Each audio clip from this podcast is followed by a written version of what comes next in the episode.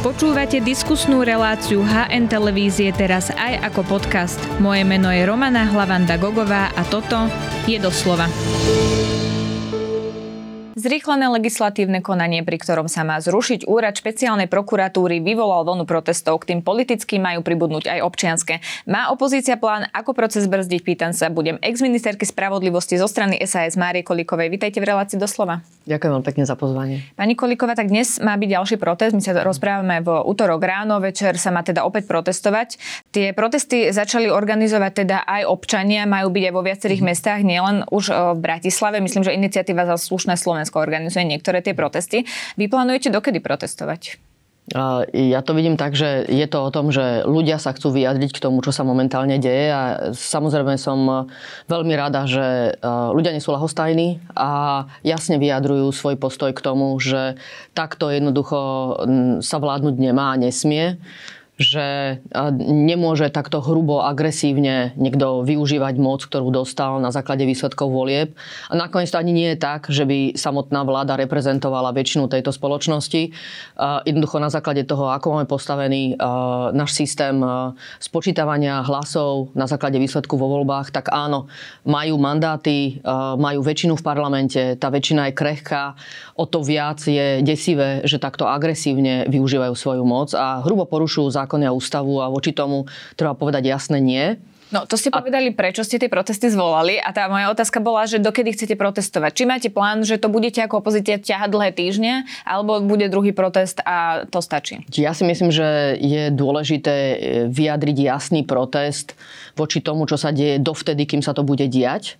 A, ja určite na to energiu e, mám, nevzdám sa, nikdy sa nevzdám a keď vidím, že je dôležité uh, chrániť spravodlivosť a, a, a toto je absolútna nevyhnutnosť, ktorú ja teraz takto vnímam na Slovensku. Koho to bol nápad ísť do ulic?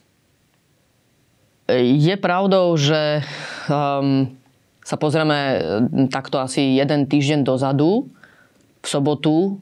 Ja som vlastne prvýkrát videla návrh, ktorým sa mala rušiť špeciálna prokuratúra a to som dokonca ešte nevidela vlastne tú rozsiahlo, zmien, ktorá má byť naprieč celou, e, celým trestným systémom. O tom sa určite budeme spolu rozprávať, lebo to je, to je, to je masívny proste prerod toho, ako sa stíha zločinnosť, respektíve nebude sa stíhať zločinnosť.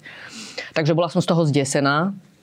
A, a, a zohľadom na to, ako som videla, že, že, že t- aký je ten, ten návrh samotný agresívny, z ohľadom na svoj obsah, a to som videla vlastne iba útržok, tak som proste nadobudla veľmi silné presvedčenie, že tu bez toho, aby ľudia voči tomu povedali jasné nie, tak sa nedá tomu zabrániť, že takto hrubo bude zneužívaná moc naďalej a pôjde proti ľuďom. Takže Uh, áno, ja sama uh, som urobila maximum preto, aby uh, tie protesty uh, boli a som veľmi rada, že sme teraz na lodi spoločne s progresívnym Slovenskom, s kresťansko-demokratickým hnutím, že to vidíme úplne rovnako a, a to považujem teraz za kľúčové. Čiže to bol váš nápad, pochopila som to správne.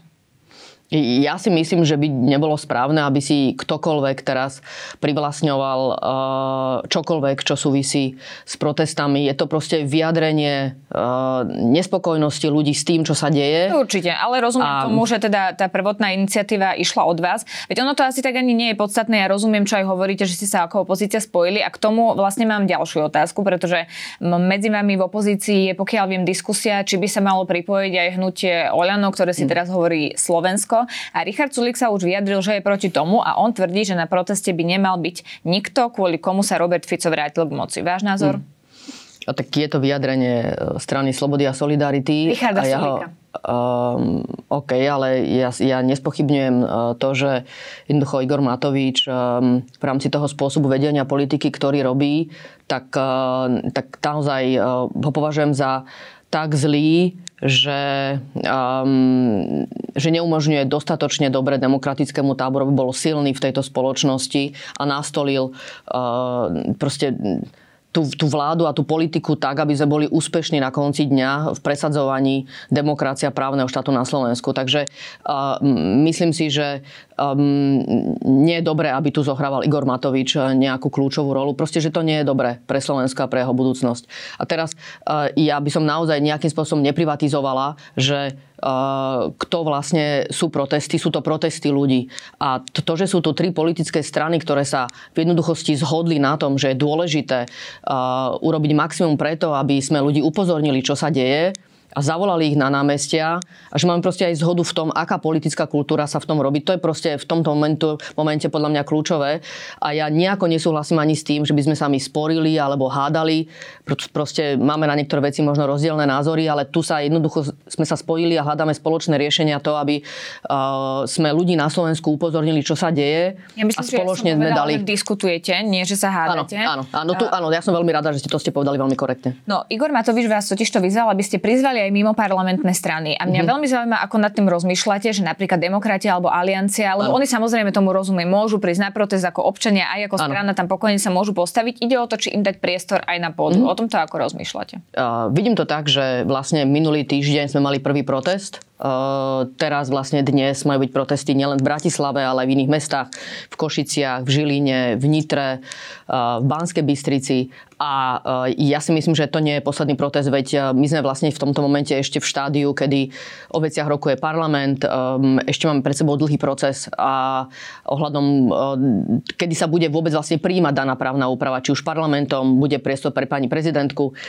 A, a, a takže tu je proste dlhá cesta pred nami a ja si myslím, že teraz sa vyjadrovať, že kto kde, kedy vystúpi sa ani nedá. Takže naozaj je to o dohode, ako zorganizovať vlastne tie protesty, ktoré, ktoré sú dnes nie je to ľahké, nie na to dlhý čas, ale budú ďalšie. A ja by som povedala, že máme samozrejme v tej miere otvorené srdce všetci, ktorí sme na palube ako organizátori, že chceme, aby to bolo úspešné. Čiže a aj sme k tomu jasne povedali. My sme organizátori. Vystúpi napríklad Jaroslav Naď, alebo pán Foro, a, alebo ktokoľvek z mimo parlamentnej opozície, ale nevylúčujete, že v budúcnosti sa tak môže. Ja by som určite teraz nehovorila o konkrétnych menách a mrzí ma, že vôbec aj nejaké konkrétne mená niekde zazneli. Zaznelo ktorým... meno napríklad aj Ivana Korčoka, ktorý teda povedal, že príde na protest, tak logicky z toho vyplynula otázka, že či on ako občan alebo ano, bude mať ano. aj priestor na pódiu. Tak napríklad uh, Ivan Korčok? Uh, ja si to viem veľmi dobre predstaviť a z našej strany sme aj navrhovali ako uh, jeho ako rečníka, ale hovorím, toto nie je posledný protest. Takže ja by som to, že dnes niekto vystúpi na proteste, neznamená, že nemôže vystúpiť v budúcnosti a si myslím, že viac k tomu ani netreba teraz hovoriť. Čiže dnes vystúpia len uh, predstavitelia troch opozičných strán, ako to bolo aj v prvý protest? Ehm, v tomto momente je e, úvaha k dnešku, že vystúpia lídry v Bratislave a významné osobnosti ehm, v Bratislave a rovnako sa hľadajú aj v rámci ostatných, e, ostatných miest. Každý vlastne tiež je tam nejaký organizačný tím, ktorý sa tým zaoberá. Všetko nemôžu, nemôžu riešiť, vlastne sa nemôže riešiť samozrejme e, len ľuďmi z Bratislavy. Takže ja by som teraz nejakým spôsobom neuzatvárala, že to, kto dnes vystúpi, tak znamená, že teraz už nevystúpia žiadne žiadny iný naopak. Myslím si, že bude zrejme aj z toho, ako vlastne budú prechádzať uh, vlastne tie vyjadrenia rečníkov dnes, že bude zrejme, že proste uh, je tu veľký priestor pre kohokoľvek v zásade, uh, s kým to vidíme spoločne. Dobre, poďme k tým dôležitejším veciam a to sú tie konkrétne zmeny, ktoré už teda schválila vláda a celé to má aj v skrátenom legislatívnom procese. Prezidentka už avizovala, uh-huh. že bude ten návrh vetovať a tiež podá ten celý proces na ústavný súd, pretože skrátené legislatívne konanie podľa podľa nej v tomto prípade nemá byť. A e, práve tú formu kritizuje, akým spôsobom mm-hmm. sa to ide príjmať, nie e, teda celý ten legislatívny návrh.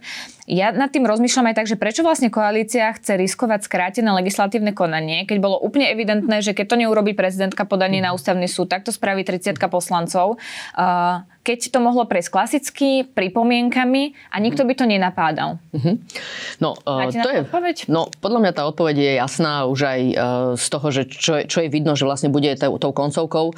Tá právna úprava sa naozaj javí tak, že uh, písali ju advokáti stíhaných osôb a teraz uh, to, to nie je o tom, že potrebujeme to, to nejak... len váš dojem, nemáte to... žiadne také informácie, že by to nepísali normálne na ministerstve spravodlivosti? No, viem, že to nepísali na ministerstve spravodlivosti. Tam je sekcia trestného práva, sekcia legislatívy ja viem, že by takéto niečo nenapísali, pretože viem, že z tých debát, ktoré sme mali predtým, ktorá súvisela samozrejme s celkovou prípravou zmeny trestnej politiky, tak viem, že tu sa objavili veci, ktoré, voči ktorým sa zásadne postavili ľudia, ktorí sú na tých sekciách odborne že proste to nesedí. Napríklad poviem, že za závažné uh, trestné činy, ktoré súvisia s, uh, s majetkovou trestnou činnosťou, aby tu bolo možné vykúpiť sa peňažným trestom. Veď to vlastne znamená, že bohatý človek nikdy do väzenia nepôjde a to nie je v poriadku. To proste naozaj nie je v poriadku.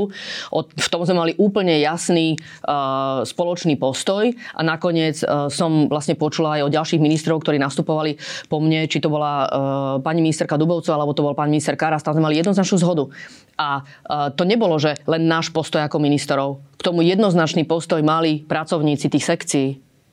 Takže to je vidno, že toto nemohli napísať. Rovnako viem, že ľudia nemohli písať takto tú časť o spolupracujúcich obvinených. Viem, že takto nemohli napísať ani tie časti, ktoré súvisia s trestnými sadzbami. Jednoducho na tom tam nejako v rámci týchto sekcií nebola zhoda, že Viete, takýmto brutálnym spôsobom by sa išlo dole. Proste nie, nie, neexistuje. Takže toto bolo obidené jednoznačne, som o tom presvedčená. Ale tá moja otázka bola, že sa teda napáda celý ten proces. Vy, keby to išlo normálnym klasickým legislatívnym procesom, procesom, s pripomienkami, s čítaniami v parlamente, mm. nie skrátene. Vy tam vidíte ešte niečo, že by sa dalo napadnúť na ústavnom súde?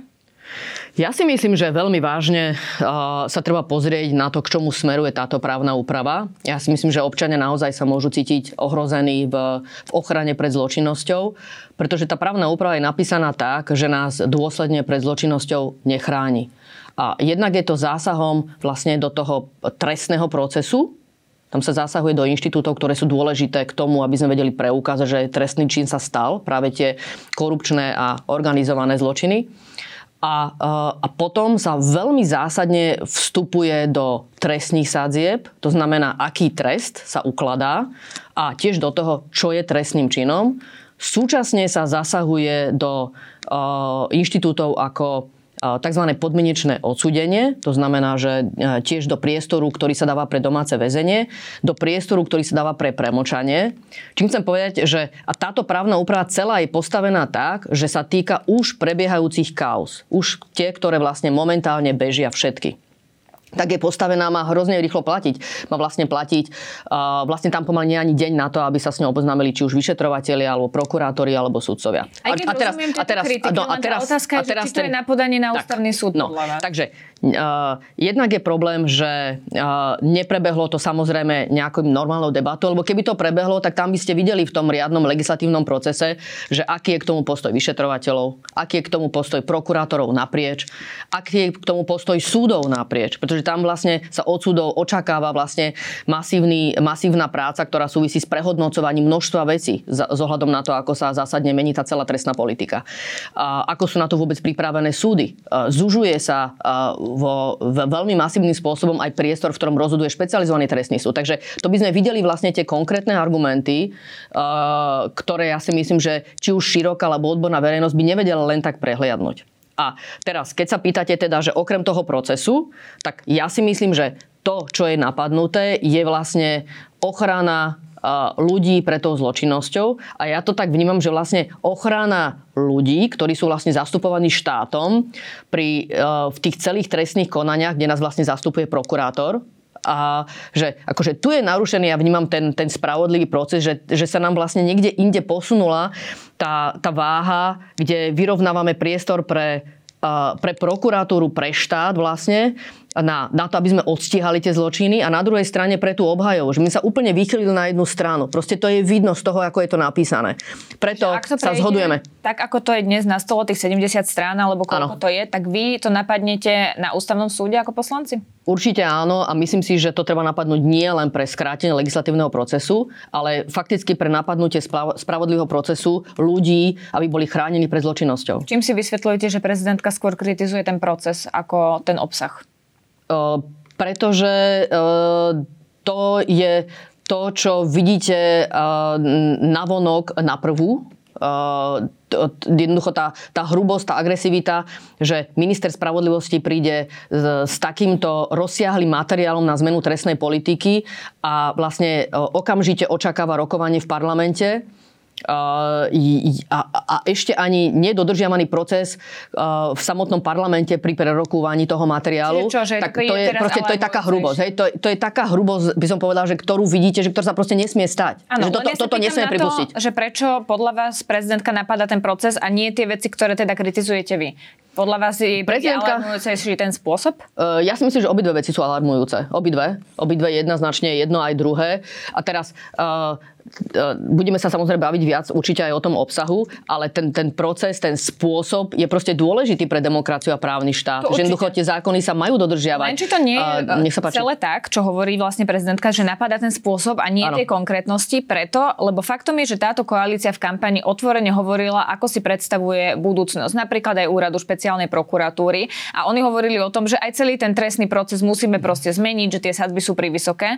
Že toto oni všetko deklarovali a ľudia ich s tým volili že takto to bude. Tie tak to by som si dovolila voči tomu oponovať. Uh, jednak nepamätám si verejné vyjadrenia Roberta Fica, že ide zrušiť špeciálnu prokuratúru. Hovoril o osobe Daniela Lipšica. Nepamätám si, že by hovoril o rušení inštitúcií.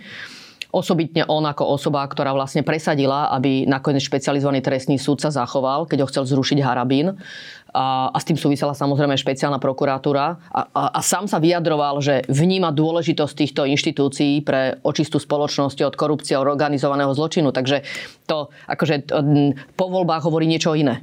No a keď Peter Pellegrini hovoril, to že na konci celého toho procesu a diskusie odbornej môže byť aj zrušenie špeciálnej prokuratúry. Áno, máte pravdu, máte pravdu, že zo strany hlasu skôr zaznievali tieto vyjadrenia, že si vedia predstaviť vlastne zrušenie takýchto špecializovaných inštitúcií, ale uh, a teraz keď aj ste hovorili, že, že tu bola debata o tom, že by tie trestné sadzby mali ísť dole, to som hovorila ja. Veď, veď ten materiál, ktorý bol pripravený roky na ministerstve spravodlivosti, súvisel s prehodnotením niektorých uh, trestov, ktoré súviseli s majetkovou trestnou činnosťou. Ale nikdy sa netýkali korupcie. Taký materiál ani nebol predmetom žiadneho pripomienkového konania. Tie trestné sázby, ktoré navrhujú, takéto neboli navrhované takéto masívne zníženie. Ale Nebolo... faktom je, že napríklad z advokátskej obce často zaznievalo, že máme privysoké tresty v ekonomickej trestnej činnosti. Ale to som povedala aj ja. A som bola ochotná sa na to pozrieť.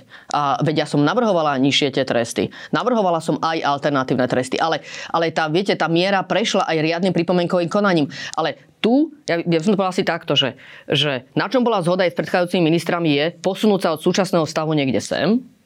A to, čo ponúka táto koalícia bez akéhokoľvek debaty, je dostať sa až sem.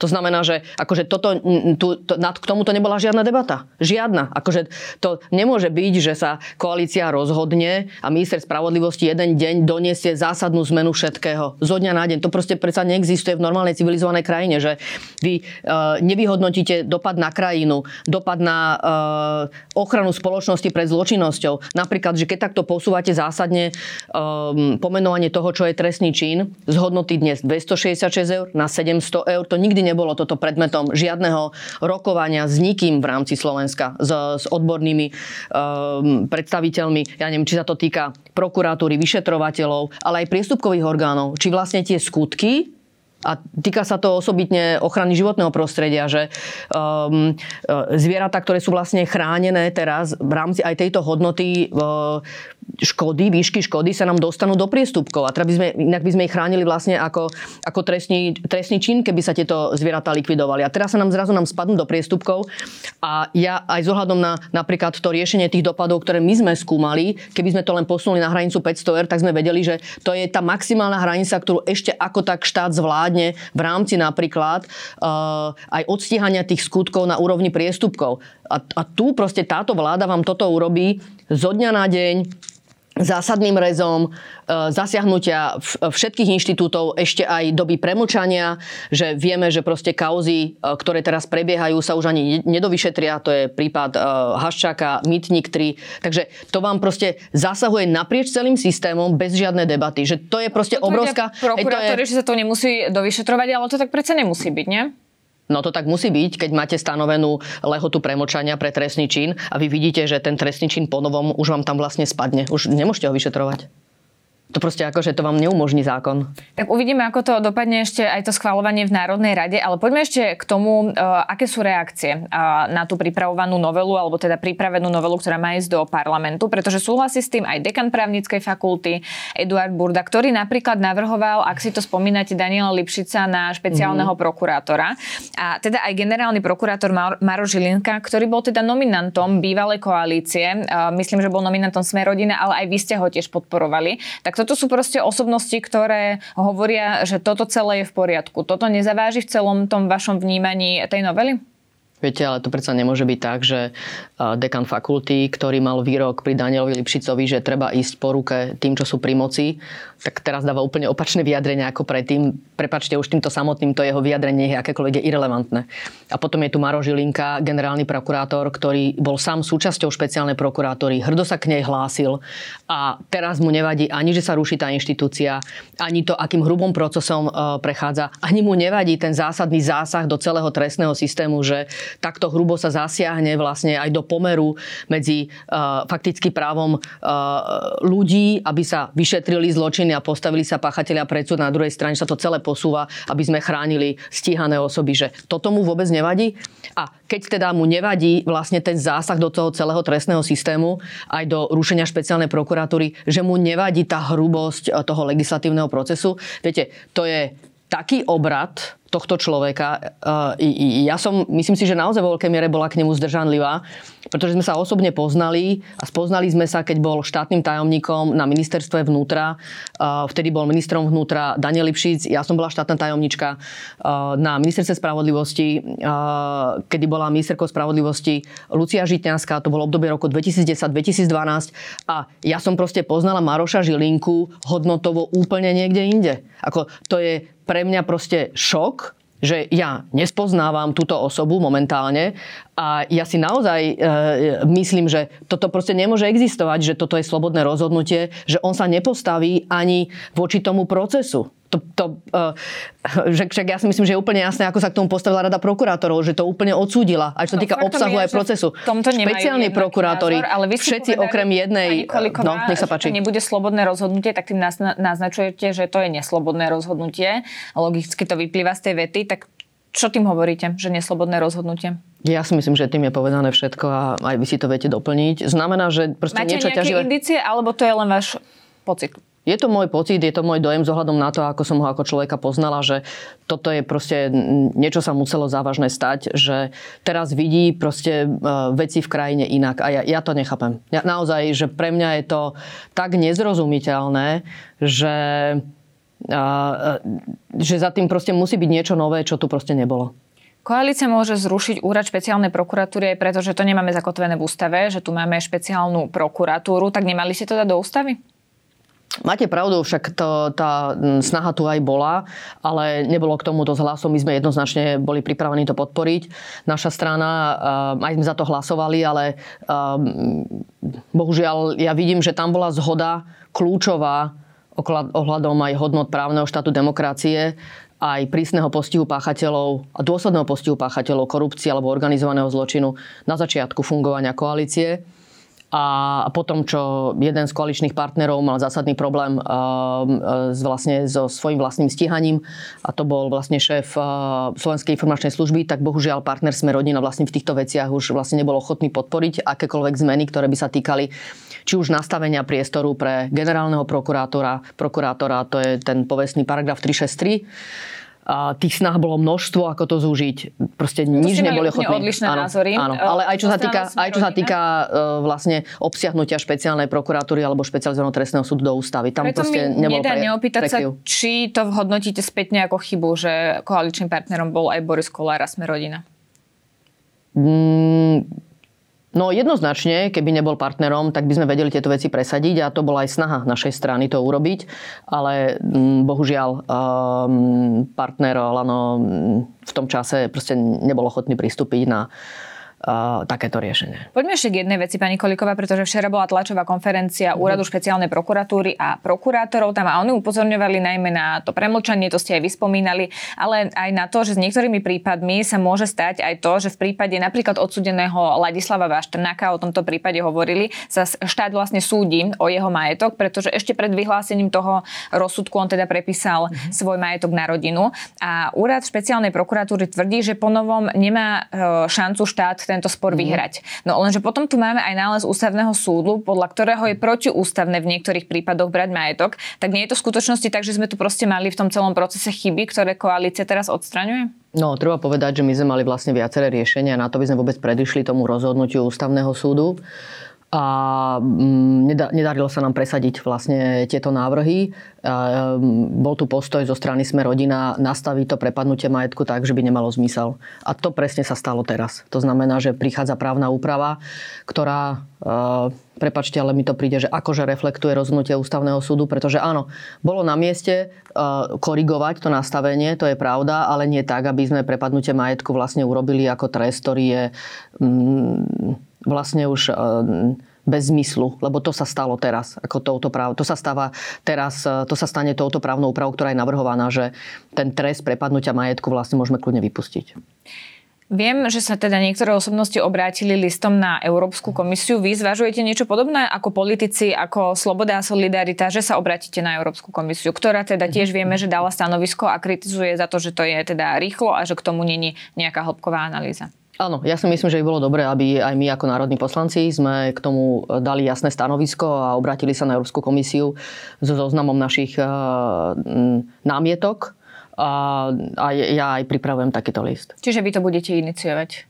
Áno, pripravujem, už mám podklad takéhoto listu a myslím si, že je to, do, že je to správne, aby vlastne každý, kto cíti um, som mal vážne ohrozenie právneho štátu, aj nás bezpečnosti, nás, e, nás všetkých, teraz myslím občanov Slovenska, tak e, je dôležité, aby na to upozornil Európsku komisiu. A čo myslíte, že Európska komisia v tomto prípade môže urobiť? Európska komisia môže dať jasnú výstrahu Slovensku a tá výstraha samozrejme, asi na ktorú najlepšie reflektujú štáty, sú financie. A myslím Čiže si, že... eurofondov. Áno, áno, ja si myslím, že toto Slovensku naozaj hrozí. A hrozí, hrozí to, či už čo sa týka vôbec eurofondov, alebo aj plánu obnovy. A bude to skutočne tak, lebo čakajú nás aj voľby do Európskeho parlamentu. Mm-hmm. To znamená, že sa bude meniť aj Európska komisia, budú tam noví ľudia. Jednak sa ten proces môže predlžiť, to rozhodovanie sa môže predlžiť a môžu prísť k úplne inému záveru a už sa nemusia stotožniť s tým, čo hovorí Európska komisia teraz, nie? Ja som presvedčená o tom, že väčšina Európskej únie jednoznačne bude stáť veľmi dôsledne za tým, aby sa rešpektovali hodnoty, pre ktoré sa tie krajiny spojili a tým hodnotami sú demokracia a právny štát. A to, čo robí táto vláda, ide proti ním, ale hrubo a agresívne. Vláda si nastavila aj dokedy by sa to celé malo udiať. Myslím, že do 15. januára je ten dátum. Chceli by to ešte stihnúť mm-hmm. čo najskôr v tomto roku prerokovať aj v parlamente. Vy máte nejaké možnosti alebo rozmýšľate nad tým, ako celý ten proces zabrzdiť? No samozrejme, že ako poslanci parlamentu budeme mať k tomu určite množstvo vystúpení a... Čiže to budete naťahovať cez rozpravu? Ja by som o tom nehovorila, že budeme to naťahovať, ale budeme chcieť využiť aspoň ten priestor, priestor ktorý máme. Pravdou ale je, že aj keď sa snažíme využiť ten priestor, ktorý máme, aby sme o tom diskutovali, tak e, nie sú naše práva rešpektované a o to viac e, to považujem za hrubé porušenie toho, k čomu sa hlásil Peter Pellegrini, že tu bude iná politická kultúra, pretože on ako predseda parlamentu za toto jednoznačne nesie e, celú politickú zodpovednosť, že umožňuje, aby sa takto hrubo porušoval, porušovali práva opozície. Nedá mi k tomu neopýtať sa, pretože zrýchlený legislatívny proces to je taká klasika mm-hmm. koaličná. E, stále sa to deje, novinári na to e, stále upozorňujú, odborníci kritizujú mm-hmm. aj ako máme nastavené tie pravidlá, či ich netreba nastaviť nejakým spôsobom prí, prísnejšie, keď sa to stále zneužíva. Tak nie je aj vašou chybou, že sa to nezmenilo. Vy ste to rovnako ako koalícia zneužívali pri prorodinnom balíčku dokonca máme aj teda vyjadrenie ústavného súdu a vidíme, že táto koalícia robí len to, čo ste robili vy, čo robila predchádzajúca koalícia, čo sa proste bežne deje. Bohužiaľ. Tak dovolím sa ohradiť voči tomu, že uh, my osobitne pri rodinnom balíčku, pretože to bol nakoniec aj dôvod, ano. pre ktorý bola vyvolaná druhá koaličná kríza, ako by som povedal, že, že to bolo vyvrcholením uh, tej hrubosti, ktorá, uh, ktorú robila pred, uh, táto koalícia. A my sme, my sme voči tomu protestovali aj v rámci um, samotnej vlády, kde sme boli súčasťou a nepodarilo sa nám využiť ten priestor, ktorý sme mali. si napríklad dohodu pred predčasnými voľbami, čo sa ešte rýchlo príjme, aby ste nakoniec za tie predčasné voľby hlasovali, nie? Nejaké ešte raz? podmienky tam malo Olano a nejaké podmienky ste tam mali vy ako SAS. T- teraz nerozumiem, že no dohodli sme sa na predčasných voľbách s ohľadom vlastne na ten pad, ktorý nastal ja. uh, v danej situácii, takže bolo jasné, že je dôležité uh, urobiť priestor aj v ústave pre predčasné voľby a to, na čo sme, uh, by som povedal, že dôsledne, uh, o čo sme sa snažili v rámci strany uh, Slobody a Solidarity je, aby to skutočne ostalo len na dohode o predčasných voľbách a nič iné sa tam nedostalo.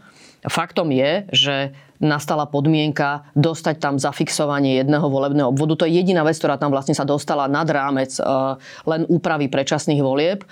A nepovažujem to za správne, že sa to tam dostalo. Na druhej strane som si sama uvedomovala, že e, pre zásadnú zmenu vlastne princípov a pravidiel, na základe ktorých e, sa volí, e, volia naši zástupcia do Národnej rady, že by k tomu mala vždy predchádzať riadna debata. A to, že to dostaneme do ústavy, že dostaneme vlastne ten model, ktorý máme, tak vlastne len povieme, že vždy tu taká debata môže byť. Takže musím sa priznať, že pre mňa osobne toto bol ten dôvod, pre ktorý som aj ja vnútorne prijala, že e, je e, tam prijatá aj táto časť, aj tento bod, ktorý bol teda nad rámec predčasných volieb, ale považovala som to za dôležité vlastne pre našu demokraciu a právny štát, že ak sa majú inak nastaviť pravidla pre voľby, musí tomu predchádzať riadna debata a vlastne my sme toto zakotvili e, do ústavy. Takže nedá sa povedať, že by sme zneužili ten priestor podľa mňa pre predčasné voľby na, na niečo masívne alebo iné, čo by nebolo na ochranu demokracia právneho štátu na Slovensku. Ale nebola v koalícii debata o tom, že by ste sprísnili tie možnosti skráteného legislatívneho konania. To si nepamätám, že by ste riešili. Nebola to chyba? A, Keby na tom bola dohoda, jednoznačne ja som bola za. Aj nakoniec sme to mali v programe Slobody a Solidarity. A myslím si, že je dôležité to prijať. A jednoznačne je dôležité prijať aj právnu úpravu k zmene ústavy, aby sa to nedalo diať takýmto jednoduchým spôsobom. Takže áno, to by určite Slovensku pomohlo. Poďme ešte k jednej téme v krátkosti, pretože včera tu bola advokátka eh, Eva Mišiková, bývalá prokurátorka, ktorá je teda odvolanou členkou súdnej rady. A eh, je to vlastne podľa novej úpravy, ktorú ste prijali vy, že to môže byť bez udania dôvodu. Ona teda podala aj s ďalšou odvolanou členkou súdnej rady stiažnosť na ústavný súd, pretože si myslia, že oni mali ísť ešte podľa tej starej mm-hmm. právnej úpravy a že sa to na nich nemá vzťahovať. Takže chcú v tomto, aby rozhodoval ústavný súd. Ale napriek tomu nebola chyba, že sa zaviedla možnosť odvolať člen člena súdnej rady bez eh, toho, aby sa udal dôvod? Viete, ja som pripravená k tomu mať naozaj vážnu ako odbornú debatu. A vnímam to tak, že sprevádzajú ju vášne. Že samozrejme aj ja som nespokojná, že došlo k obmene členov súdnej rady. Ale na druhej strane faktom je, že keď sme nastupovali, tak sme vnímali, že máme um, ako koalícia uh, Ehm, spoločné hodnoty, aj k, napríklad aj k, k reorganizácii súdov, aj k tomu, ako justícia vlastne um, by som povedal, aké princípy majú byť uplatnené aj pri samotnej reforme. A v rámci toho sme vnímali, že je dôležité, aby sme mali zástupcov v súdnej rade ako parlament a vláda tých, ktorí s nami zdieľajú tieto hodnoty. A nakoniec je to menšina, lebo uh, potom je tam ešte priestor pre prezidentku, hej, to je úplne samostatne iný orgán. Ano. A potom je tam vlastne uh, celá polovica reprezentantov súdnej moci. Takže my sme na tom jednoznačne mali zhodu a uh, pravdou je, že vlastne vyplynul aj z niektorých rozhodnutí ústavného súdu, že je na mieste, aby tu bola e, vzájomná dôvera medzi reprezentantmi v súdnej rade a parlamentou a vládou. Proste sú také rozhodnutia. Takže my sme, my sme zafixovali... Rovnako mohol povedať pán Susko alebo premiér... No veď, no veď ja sa k tomu vyjadrím, ja sa k tomu vyjadrím. Takže, rovnako to ja podpísať som... a použiť vlastne rovnaké argumenty. Takže ešte raz, môžem to doplniť len, môžem to len doplniť? Položím otázku. Vy ste ja len som nedopovedala ten začiatok. Ja chcem len dopovedať, pretože ja, nenamiet, ja nedomietam, lebo ja som nenamietala nikdy, že došlo k obmene. Aby sme sa rozumeli. Áno, ja som len to vy ste si teda ja som... nastavili pravidlá, ktoré vám vyhovujú a teraz ich táto nie, koalícia nie, ešte raz, nie je to pravda. Používa. Práve, že nie je to pravda. Členovia súdnej rady odišli na základe toho, však ja som s nimi telefonovala, rozprávali sme sa spolu a oni sa vzdali na základe toho, že nemali dôveru danej, daného parlamentu, danej vlády. Takže keby išlo o to, že my potrebujeme niečo účelov zafixovať, my sme nepotrebovali, pretože vlastne k tej obmene došlo ale aj v rámci tých debat, ktoré ja som mala s členmi, tej, e, vlastne vtedy s tými členmi súdnej rady, tá debata vlastne bola o, o tomto základnom vzťahu, o dôvere medzi uh, parlamentom a vládou s členmi súdnej rady, ktorí tam sú. Takže my sme len zafixovali do ústavy následne, bez žiadneho účelového tlaku. Bez žiadneho účelového tlaku. Ale ja som aj vnímala, že toto je spoločenská potreba. Že zafixujeme to, vlastne, čo sa tu priebežne vždy dialo po obmene parlamentu a vlády, aby nebolo nikdy spochybňované, keď tej obmene dôjde, pre chod inštitúcie súdnej rady, aby to bolo jednoznačné, že áno, ten parlament a vláda to môže urobiť. Takisto ako to niekoľkokrát proste spravil či prezident, alebo to urobila vláda, alebo parlament, aby neboli spochybňovaní tí členovia súdnej rady. Dobre, keď to, takže, takže, a teraz, samozrejme, teraz je tu samozrejme debata o tom, že či by to vlastne nemalo byť predsa inak, či by tam napríklad a... nemalo byť, že by mali udať dôvod? No, ja vás rozumiem. je to bezdôvodné. Ja, ja, vás, ja vás rozumiem, ale vlastne hovorím, že na základe tých predchádzajúcich skúseností a debat, ktoré boli naprieč, a ja som ich vnímala v rámci odbornej verejnosti, že je na mieste, aby tu tento vzťah dôvery bol. A, a ni, nikde to nebolo spochybňované, ani keď sme robili zmenu ústavy. Tam to bolo jasne takto povedané. Ja som nezaznela, ja som nezaregistroval ani jeden hlas a to bolo riadne pripomienkové konanie. Od začiatku tam bola tá právna úprava. Nikdy to nezaznelo.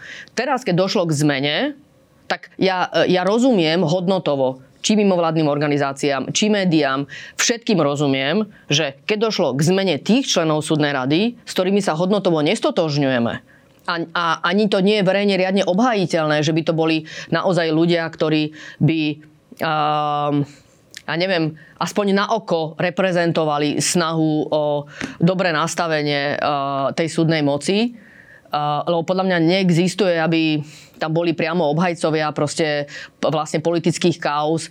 No to proste podľa mňa akože takto nesedí, hej, že aby sme to tam takto mali kde vidím, že priamo možno očakávať aj konflikt záujmov pri prerokovaných veciach, ktoré tam prídu na súdnu radu. Ale Takže hovorím, že ja som nezaregistrovala, že pri tej právnej úprave, ktorú sme navrhovali pre tú súdnu radu, že bezdôvodne a aby to mohla urobiť vlastne nová garnitúra, že by k tomu boli námietky. Naopak, naopak. Vnímala som, že v tom je zhoda. Teraz vidím, že sa otvára debata, že by to predsa len teda malo byť inak. Ja som otvorená tej diskusii, uh, len hovorím, že my sme sa snažili zafixovať riadne, riadne vlastne ten stav, ktorý sa ukazoval, že spoločnosť si pýta. Tak uvidíme, ako to dopadne aj s tým podaním na ústavný súd. Ale treba povedať, že k tomu podaniu na ústavný súd, áno, je faktom, že ak tam boli členovia podľa predchádzajúcej právnej úpravy, tak je tam naozaj veľký priestor na to, aby nakoniec na tom ústavnom súde úspešní boli, pretože oni mali iné očakávania na základe tej predchádzajúcej právnej úpravy. To je pravda. To je jedna vec. A druhá vec je, že čo je veľmi paradoxné, je, že práve smer a hlas a, a asi by sa našli aj predstavitelia, predpokladám, a, tretieho koaličného partnera, a, namietali to, že sú odvolaní tí členovia súdnej rady bez dôvodov, že toto je hrubé porušenie všetkého a prvé, čo, uro, prvé, čo spravili, je, že to urobili. Takže to je zase paradox toho, že da, Uvidíme, aký, ako sa chopili moci. Ako dopadne to podanie na ústavný súd a v konečnom dôsledku aj odvolávanie Jana Mazáka, ktoré má prebehnúť tento týždeň, tak si na to počkáme. Ja vám ďakujem veľmi pekne, že ste si na nás našli čas. To bola ex-ministerka spravodlivosti za stranu SAS Maria Kolíková. Ďakujem veľmi pekne za pozvanie. Ďakujeme, že nás počúvate aj vo forme podcastu. Ak chcete podporiť našu tvorbu a kvalitnú žurnalistiku, kúpte si digitálne predplatné HN. Choďte na hnonline.sk lomené predplatné. Ďakujeme.